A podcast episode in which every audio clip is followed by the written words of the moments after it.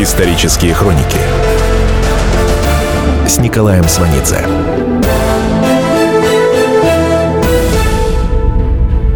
Год тысяча девятьсот пятидесятый. В последние два дня сентября пятидесятого года в Ленинграде в Доме офицеров на Литейном проспекте идет процесс по так называемому «Ленинградскому делу». По схеме, отработанной на больших процессах тридцатых годов, обвиняемые уже сознались во всех предъявленных им обвинениях. А именно в том, что они, Кузнецов, Попков, Капустин, Вознесенский, Лазуткин, Родионов, Туркоза, Кржевская, Михеев еще в тридцать восьмом году объединились в антисоветскую группу, высказывали изменческие замыслы, проводили вредительско-подрывную работу, наносили экономический вред советскому государству. Оглашение приговора заканчивается в ноль пятьдесят девять минут первого октября пятидесятого года. Шестеро приговорены к расстрелу. После оглашения приговора охранники набрасывают на осужденных белые мешки, взваливают на плечи и несут к выходу из зала. В зале сидит министр госбезопасности СССР Абакумов. Он вел это дело год. Основные фигуранты – бывший секретарь ЦК Кузнецов, председатель Совмина РСФСР Родионов, председатель Госплана Вознесенский. Все выходцы из Ленинграда. Всех в свое время привел Жданов, которого уже больше двух лет нет в живых. Кузнецов, по сути, заступил на место Жданова, который в послевоенные годы был вторым после Сталина человеком в партии. Еще в сорок шестом при Жданове Сталин поручил Кузнецову курировать эм вэ дэ и эм гэ бэ. С возвышением Кузнецова связан приход ленинградцев на самые различные посты. Первый секретарь Ленинградского обкома Попков, который пойдет по Ленинградскому делу, выступая двадцать второго октября сорок восьмого года на областной партконференции, с гордостью говорит: «За два года Ленинградская парторганизация выдвинула на руководящую работу двенадцать тысяч человек». Кузнецов сделал карьеру в годы Большого террора. В ноябре тридцать седьмого года газета «Ленинградская правда» писала о кандидате в депутаты Верховного Совета СССР Кузнецове. В первый же год своего пребывания в партии Кузнецов активно разоблачает подрывную работу кулаков. В двадцать девятом году товарищ Кузнецов избран секретарем окружкома в городе Луги. Товарищ Кузнецов вступил в борьбу с замаскированными врагами в окружкоме вэ ка пэ бэ, сигнализировал об их подрывной работе в областной комитет партии, и они были разоблачены как враги народа. С особой силой товарищ Кузнецов развернул свои способности на посту первого секретаря Дзержинского райкома Ленинграда. С неутомимой энергией боролся товарищ Кузнецов за разоблачение врагов в Государственном Эрмитаже, в Русском музее. Непримиримость к врагам – вот главная черта товарища Кузнецова как ленинца-сталинца. Несомненно, Маленков, Берия и Хрущев – активные противники усиления ленинградской группировки, особенно ввиду старения Сталина. В прошлом сорок девятом году Сталин отметил семидесятилетие. О Кузнецове после смерти Жданова пошли разговоры как о преемнике Сталина. Для Сталина всякий разговор о преемнике – это разговор о его, Сталина, смерти. Ленинградское дело – это затея самого Сталина. В его окружении все его личные ставленники. Он перетрясает их как хочет, без всякого усилия, даже старческой рукой. Министр госбезопасности Абакумов был в дружеских отношениях с обвиняемым Кузнецовым в бытность того секретарем ЦК. Они вообще дружили семьями. Сталин в ходе ленинградского дела требует от Абакумова, чтобы Кузнецов пошел у него по статье «Шпионаж», то есть по расстрельной статье. Впоследствии следователь Комаров скажет: «Я доложил Абакумову план расследования и заговорил про шпионаж, а он принялся рассуждать вслух». Они все давно на виду, постоянно под охраной эм гэ бэ. Начни мы ставить вопросы об их связи за границей, в ЦК будут смеяться. На самом деле, Абакумов отлично знает, что тут не до смеха. Если Кузнецов будет обвинен в шпионаже, то эм гэ бэ, Абакумовское ведомство, будет обвинено в попустительстве шпионам. А сам Абакумов, приятель Кузнецова, тогда сядет с ним на одну скамью. Именно поэтому Абакумов обеспечит признание обвиняемых во всем, кроме шпионажа. Сталин еще В тысяча девятьсот тридцать девятом году, десятого января, подписал шифротелеграмму, адресованную секретарям обкомов, крайкомов и ЦК Компартии Республик.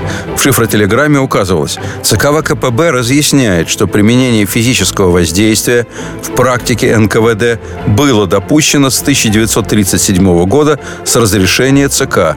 ЦК ВКПБ считает, что метод физического воздействия должен обязательно применяться и впредь в отношении неразоружившихся врагов народа как совершенно правильный и целесообразный метод.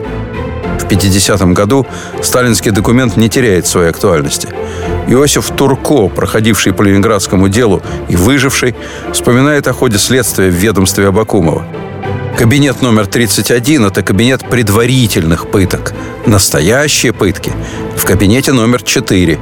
Совершенно пустой кабинет, только несгораемый ящик. На нем какие-то странные предметы, орудия пыток. Следователь Комаров в синей рубашке, расхристанный, сидит в кресле. На другое ноги положил. Вскочил и для начала приложил меня так, что у меня кровь изо рта пошла. Вспоминает подследственный генерал-майор Геннадий Куприянов.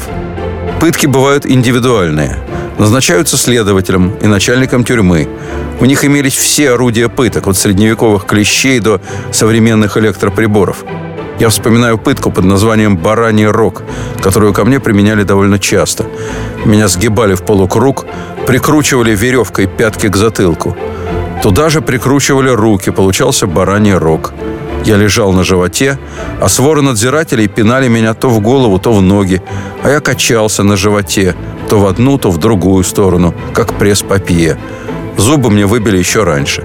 Иногда пьяные следователи играли мной, как в мяч. Следователь Рюмин, который потом донесет на Абакумова, кричит жене обвиняемого Капустина: «Подписывай, или я тебя на электрический стул посажу». Жену Кузнецова держат в кандалах, потом вталкивают в душ и пускают кипяток. Абакумов, прежде чем приступить к пыткам в своем собственном кабинете, расстилал на пол замаранное покрывало, чтобы кровь подследственных не испачкала ковер. Когда арестуют самого Абакумова, он напишет письмо Сталину: «Я живу и работаю, руководствуясь вашими мыслями и указаниями, товарищ Сталин. Заверяю вас, товарищ Сталин, что какое бы задание вы мне ни дали, я всегда готов выполнить его в любых условиях». На одном из первых допросов Абакумов скажет: «У меня были недостатки и неудачи в работе, но я был весь на глазах ЦК ВКПБ. Там повседневно знали, что делается в ЧК». Продолжение слушайте через несколько минут.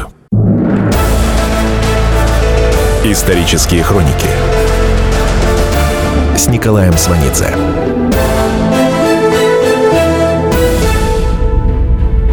Год тысяча девятьсот пятидесятый. Виктор Абакумов поднялся вместе с Берией. Но он не человек Берии. Абакумов быстро понял, что в сталинском государстве можно ставить только на одного человека – на Сталина. Это свидетельствует о хорошо развитом инстинкте самосохранения. А многолетие Сталину впервые произнес в Богоявленском кафедральном соборе протодьякон храма Николы в Кузнецах, отец Иаков Абакумов. Литургия совершается четвертого ноября сорок первого года. Вспоминает артист Малого театра, впоследствии староста прихода храма Успения Пресвятой Богородицы на Могильцах Анатолий Свинцицкий, присутствовавший в сорок первом году на литургии. Отец Иаков начал: «Богохранимой стране российской, властям и воинству и я, и первоверховному вождю многие лета». Отец Иаков – родной брат зама Берии Виктора Абакумова. В начале войны, с девятнадцатого июля сорок первого года, Абакумов возглавляет управление особых отделов эн ка вэ дэ. Но в апреле сорок третьего управление особых отделов преобразовано в Главное управление контрразведки – СМЕРШ. СМЕРШ расшифровывается как «смерть шпионам». Так вот, СМЕРШ переводится в состав Наркомата обороны. Теперь Абакумов подчиняется не Берии, а непосредственно Наркому обороны – Сталину. Абакумов – заместитель Сталина. Продолжение слушайте через несколько минут. Каждую субботу с шестнадцати до семнадцати часов на радиостанции «Комсомольская правда» я, Леонид Ольшанский, почетный адвокат России, веду передачу «Народный адвокат» и отвечаю на ваши вопросы по проблемам административного права, ГАИ, таможенник, пограничник, гражданского права, дачной амнистии, земельных отношений, обманы страховых компаний. Обо всем этом вы услышите в наших передачах каждую субботу с шестнадцати до семнадцати часов. Исторические хроники с Николаем Сванидзе.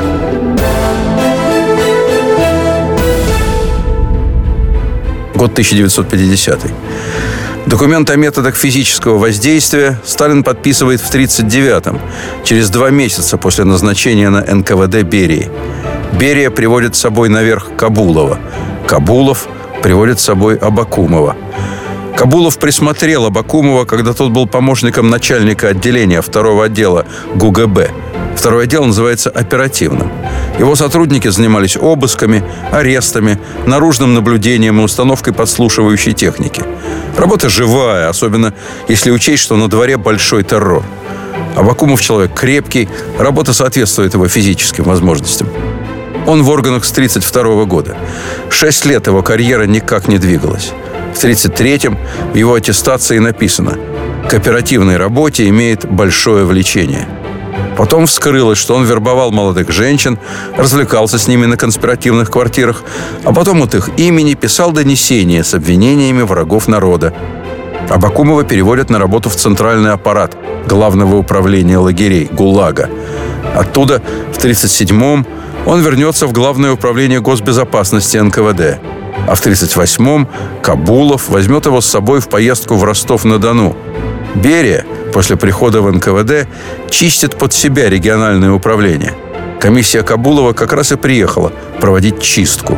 Абакумов по ходу работы занимается подбором девочек для своего шефа и членов комиссии. Вскоре Абакумов станет начальником управления эн ка вэ дэ по Ростовской области. Он получает внеочередное звание старшего майора эн ка вэ дэ. Два ромба в петлицах, что приравнивается к званию комдива.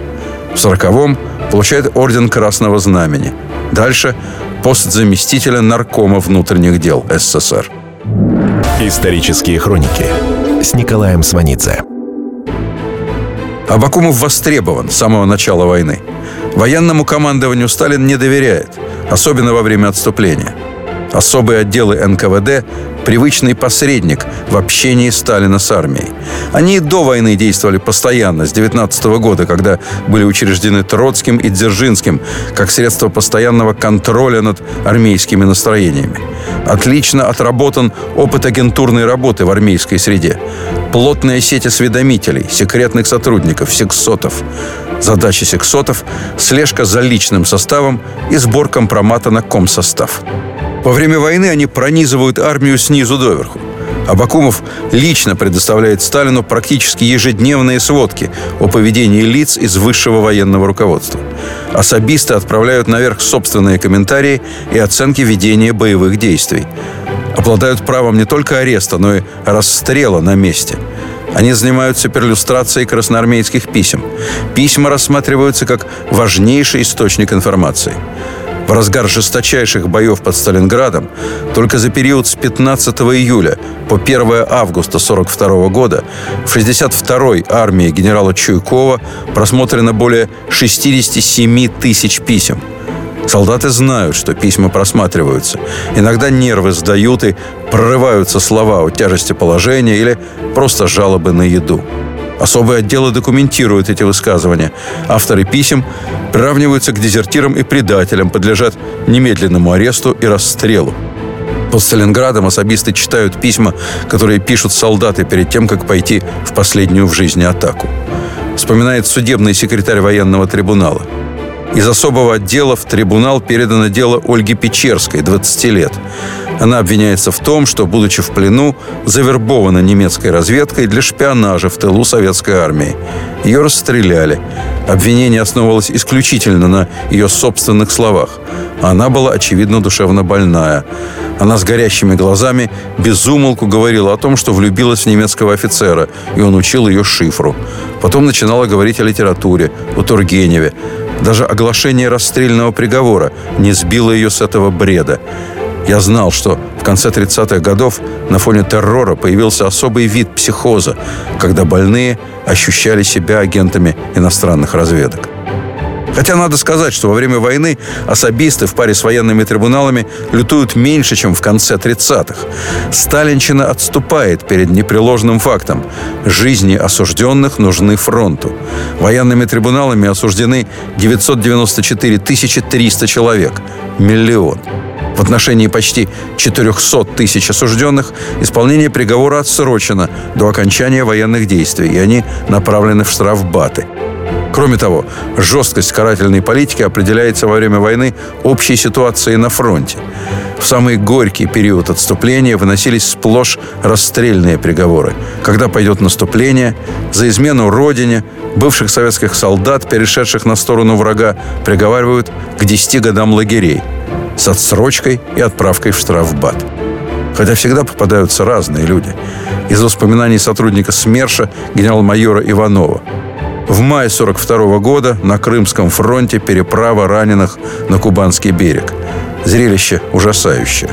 Море заполнено трупами. Толпа напирает. Я сам не спал уже трое суток. И тут на носилках несут какого-то полковника. Кричат: «Это раненый командир дивизии». Что-то кольнуло внутри. Приказываю развязать бинты. Никакого ранения. Достаю пистолет. И на моих глазах полковник мгновенно седеет. Я наклонился тогда и шепнул ему: «Слушай, я буду стрелять мимо, но ты падай в воду. Повезет – выберешься». Из воспоминаний летчика-фронтовика. Я не знаю, может быть, в пехоте у особистов и были важные функции, но в авиации? Что делать особисту в авиации? Перелеты к врагу предотвращать? Так у нас, кто хотел уйти к немцам, мог это очень просто сделать. Садись и сдавайся. Только у нас в дивизии я таких случаев не знаю. У нас почти у всех летчиков при себе граната была на случай пленения. В авиации особистов никто не уважал. Боялись их почти все, но за людей их, бездельников, не держали. Еще из воспоминаний летчиков. В сорок четвертом у нас в полку был особист, капитан Корнеев. Я как-то сказал ему: «Что ты своим детям после войны расскажешь? Что на фронте делал?» Абакумовский СМЕРШ – разноплановая организация. Одно крыло особистов-смершевцев занято мутной, дилетантской или откровенно карательной работой. Другое крыло – профессионалы контрразведки. Они успешно играют против германских спецслужб. Ни одно значительное разведывательное или террористическое мероприятие немцам осуществить не удается, включая попытку покушения на Сталина. Начальник штаба германского верховного командования генерал-фельдмаршал Кейтель скажет: «В ходе войны данные от нашей агентуры касались только тактической зоны. Мы ни разу не получали данных, которые оказали бы серьезное влияние на развитие военных действий». Кейтель пишет это в ожидании исполнения смертного приговора, вынесенного на Нюрнбергском процессе. Абакумов входил в комиссию по руководству подготовкой обвинительных материалов в Международном военном трибунале над главными военными преступниками в Нюрнберге. Комиссию возглавляет Вышинский. Следственная бригада СМЕРШ работает в Нюрнберге параллельно с группой прокуратуры СССР. Группа прокуратуры подчиняется главному обвинителю от СССР Руденко. Смершевцы охраняют советскую часть обвинения, участвуют в допросах арестованных и отборе свидетелей фашистских зверств. Бригаду контрразведки возглавляет заместитель начальника следственного отдела СМЕРШа Лихачев. Еще на предварительной стадии Нюрнбергского процесса Лихачев сообщает в Москву, что следователи прокуратуры слабо парируют антисоветские выпады обвиняемых, в частности Геринга, Йодля, Кейтеля и некоторых других. Докладные контрразведчика Лихачева столь активны, что представители прокуратуры обращаются к прокурору СССР Горшенину с просьбой пресечь кривотолки, так как это создает нервозную обстановку и мешает работе. На фоне Нюрнбергского процесса, помимо доносов на коллег из прокуратуры, Лихачев успевает склонить к сожительству молоденькую переводчицу, заставляет ее сделать аборт. Операция проходит неудачно. Руденко сообщает о происшествии прокурору СССР. Лихачева высылают из Нюрнберга и дают ему десять суток ареста. Исторические хроники. Нюрнбергский международный трибунал над главными военными преступниками дает ход еще двенадцати судебным процессам. Один из них идет с декабря сорок шестого года по август сорок седьмого. Это процесс врачей. рассматриваются дела нацистских врачей, проводивших опыты на заключенных концентрационных лагерей. Еще в сентябре сорок пятого года в Германию командирован Григорий Майрановский с помощниками. С тридцать восьмого он в эн ка вэ дэ возглавляет лабораторию по ядам и наркотикам. В послевоенную Германию до Нюрнбергского процесса он командирован заданием разыскать немецких специалистов и ознакомиться с уровнем, достигнутым нацистами в аналогичной сфере деятельности. По результатам поездки Майрановский сделает доклад, в котором засвидетельствует: результаты, достигнутые немецкими специалистами, значительно ниже наших. И в гитлеровской Германии, и в эс эс эс эр над заключенными ставятся опыты с применением иприта. Нацисты впервые проводят эксперимент в концлагере Заксенхаузен в тридцать девятом году. Майрановский начинает раньше. Майрановскому труднее, чем его нацистским коллегам. Перед ним стоит задача, чтобы яд не обнаруживался в трупах. Продолжение слушайте через несколько минут. Исторические хроники с Николаем Сванидзе.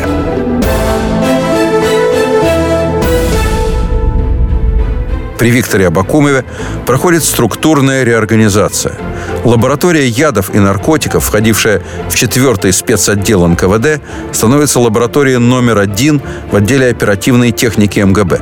В эс эс эс эр лаборатория смерти создана еще в двадцать шестом году для проведения терактов за границей.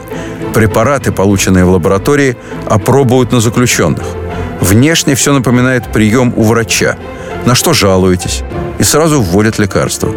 Если человек не умирает сразу, вводят повторную дозу. Потом разработали отравленные пули.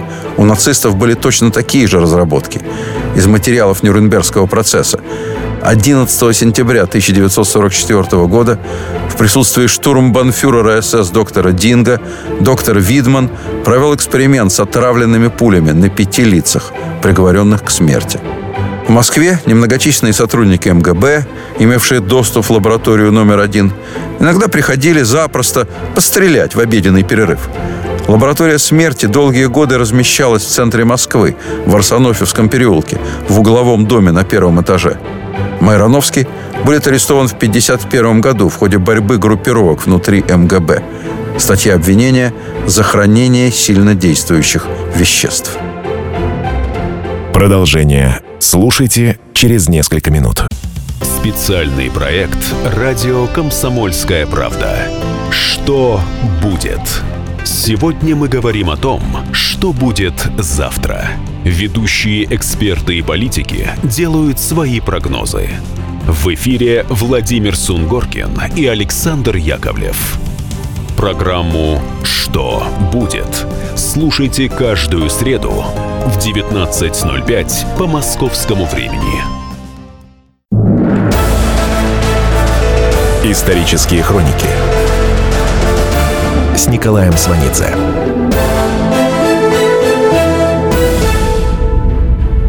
В пятьдесят первом году, когда уже будет арестован Абакумов, руководство эс эс эс эр отдаст предпочтение бактериологическим методам политических убийств. Руководитель Югославии Иосипа Броз Тита планирует убить с помощью распыленных бацилл чумы. Коллега Майрановского по лаборатории смерти, руководитель бактериологической группы профессор Муромцев, удостоен сталинской премии. Муромцев будет уволен из эм гэ бэ по состоянию здоровья и назначен директором Института эпидемиологии и микробиологии имени Гамалеи.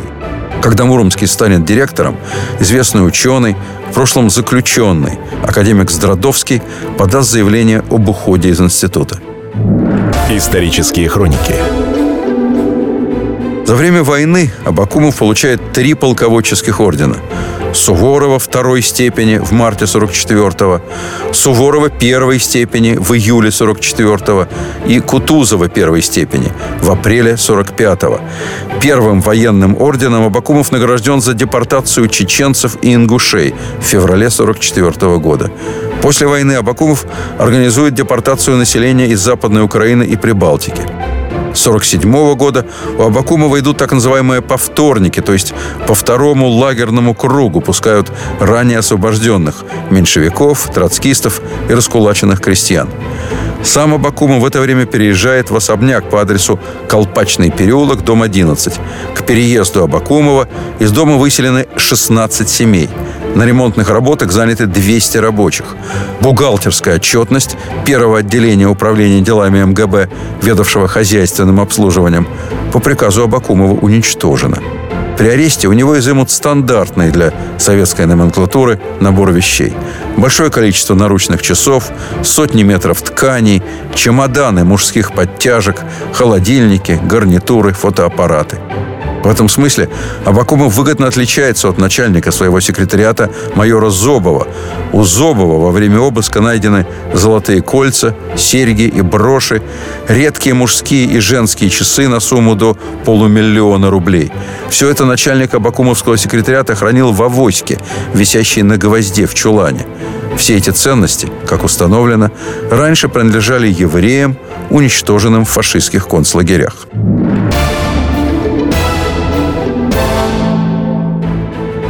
девятнадцатого января тысяча девятьсот сорок пятого года в Будапеште сотрудниками Абакумовского СМЕРШа арестован шведский дипломат Рауль Валленберг.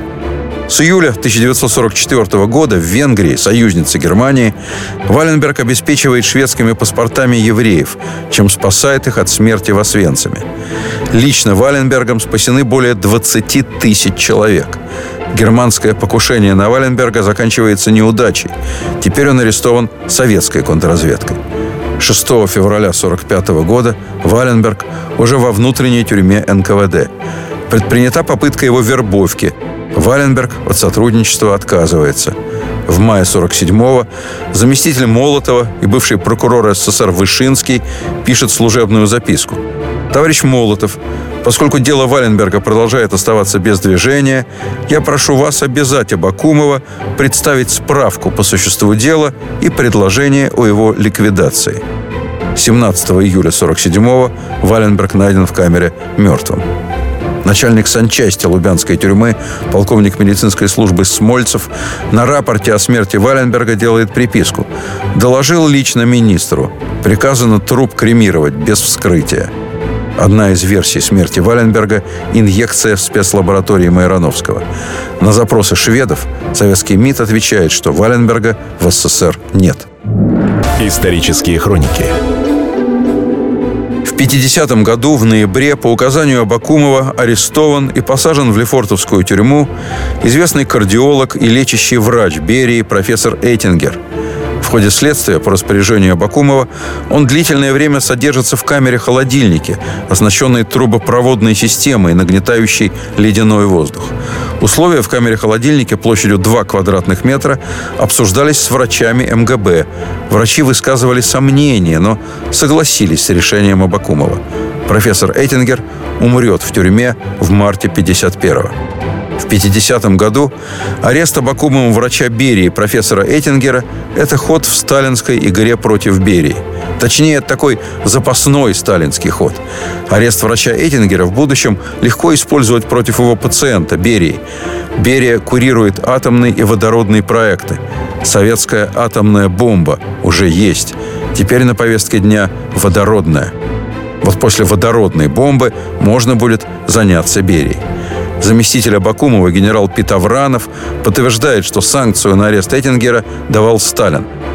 Доктор Эйтингер лечил и консультировал все высшее политическое и военное руководство, деятелей культуры и искусства. Крупнейшие западные врачи предлагали выдвинуть его на Нобелевскую премию.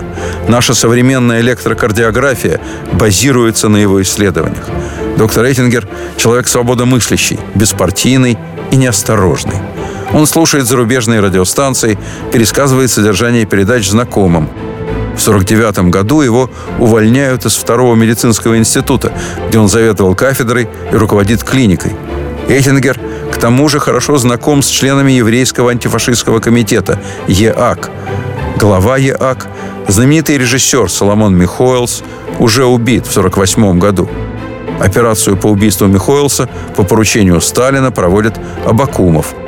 заместитель Абакумова Огольцов лично принимает участие в убийстве. Через год после убийства Михоэлса начинаются аресты всех членов еврейского антифашистского комитета.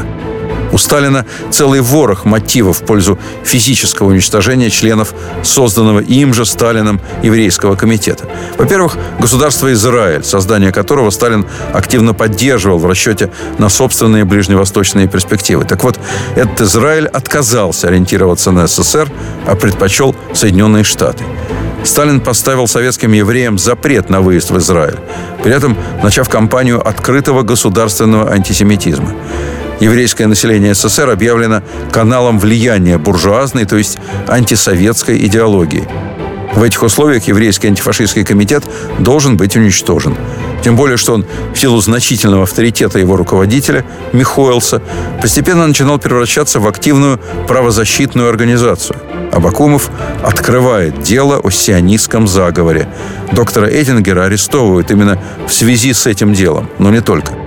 У Сталина на доктора Эттингера дополнительные виды. Сталин хочет использовать его имя и профессию для осуществления грандиозной провокации. Физики, инженеры, театральные критики, которые обвинялись в космополитизме, буржуазном влиянии и сионизме, мало интересовали широкие слои населения. Сталину нужен массовый шок, и он его производит. Доктор Эттингер объявляется убийцей в белом халате. Это клеймо массовое сознание молниеносно распространяет на всех врачей-евреев, с которыми ежедневно сталкиваются тысячи людей, кто лечит их детей. Это и есть необходимый Сталину страх, шок, гарантированный взрыв массовых антисемитских настроений. Это мощный выплеск ненависти, которая в очередной раз разделяет и разлагает советское общество. Сталин не изменяет себе все годы своего правления. Поиск врагов по классовому, а затем по национальному признаку – фирменный сталинский способ управления населением. Ненависть к вечному врагу, постоянно меняющему свой облик – отличная замена куску мяса в тарелке. За месяц до ареста доктора Эттингера арестован его приемный сын, впоследствии историк Яков Эттингер. Он вспоминает. «Меня несколько раз допрашивал подполковник Рюмин. Мы вас, евреев, всех передушим. То, что не успели сделать с евреями немцы, доделаем мы». Рюмин через год напишет донос на Абакумова. Рюмин получит должность заместителя министра. Потом будет арестован. Абакумов арестован до суда над членами еврейского антифашистского комитета. Абакумов, пока был на посту, выбил у подследственных признательные показания. Заканчивает это дело уже другой, новый министр госбезопасности Игнатьев. Он пожалуется Берии и Маленкову. Совершенно отсутствуют документы, подтверждающие показания арестованных о проводившейся ими шпионской и националистической деятельности. Слова Игнатьева означают, что Абакумов действовал, хоть и традиционно кроваво, но не обеспечил проведение впечатляющего открытого процесса, подобного тем, что были в тридцатых годах. Впрочем, это ничего не меняет. Просто процесс над членами еврейского антифашистского комитета сделают закрытым. Абакумова во время процесса над членами ЕАК возят на допросы из внутренней тюрьмы МГБ в Лефортово и обратно. А сразу после ареста его привезли в специализированную тюрьму на улице Матросская Тишина. Она открыта в тысяча девятьсот пятидесятом году, еще в бытность Абакумова главой МГБ. Матросская тишина создана специально для высокопоставленных политзаключенных. Она компактная, рассчитана на тридцать пять сорок человек, плюс тридцать пять кабинетов для следователей. Начальник матросской тишины Абакумову, как министру госбезопасности, никогда не подчинялся. Эту политическую тюрьму курирует непосредственно секретарь ЦК Маленков. Находящемуся под арестом Абакумову, начинавшему дело о сионистском заговоре, предъявлено обвинение в участии в этом самом заговоре. Продолжение слушайте через несколько минут. Спорт после ужина. На радио «Комсомольская правда». Меня зовут Евгений Зичковский. И на выходных я занимаюсь спортом. Ну как занимаюсь? Слежу за спортивными событиями. Так что для меня понедельник – день тяжелый вдвойне. Но я все равно расскажу вам о главных новостях из мира спорта. Ведь в нашем деле только так. Превозмогая усталость. Программу «Спорт после ужина» с Евгением Дичковским слушайте каждый понедельник в двадцать два ноль пять по московскому времени. Исторические хроники с Николаем Сванидзе. В тысяча девятьсот пятьдесят первом году Виктор Абакумов арестован. Ему инкриминируется, что он, стремясь к высшей власти в стране, сколотил в эм гэ бэ эс эс эс эр преступную группу из еврейских националистов, с помощью которых обманывал и игнорировал цэ ка ка пэ эс эс. Фактически, Абакумов объявлен главой сионистского заговора. Смерть доктора Эттингера в результате пыток в холодильной камере рассматривается теперь следствием как ход Абакумова по ликвидации ценного свидетеля. Военная коллегия в ходе процесса о так называемом сионистском заговоре позволит себе усомниться в виновности подсудимых. Это исключительный случай для сталинского правосудия. Председатель военной коллегии Чепцов предложит вернуть дело на доследование. Доследования не будет. Приговор определен в Кремле. тринадцать человек к высшей мере наказания. Нерасстрельный приговор получает единственный член ЕАК, первая женщина-академик, физиолог Лина Штерн. Через допросы и издевательства в ведомстве Абакумова по обвинению в еврейском национализме пройдет и жена Молотова, Полина Жемчужина. На самом деле, арест жены Молотова – это шаг против Молотова. В марте сорок девятого он снят с постов министра иностранных дел и первого зама председателя Совмина. Сталин планирует использовать ее в ходе процесса над Молотовым и Абакумовым. Этого процесса не будет, потому что Сталин умрет. Это спасет Молотова. Продолжение слушайте через несколько минут. Исторические хроники с Николаем Сванидзе.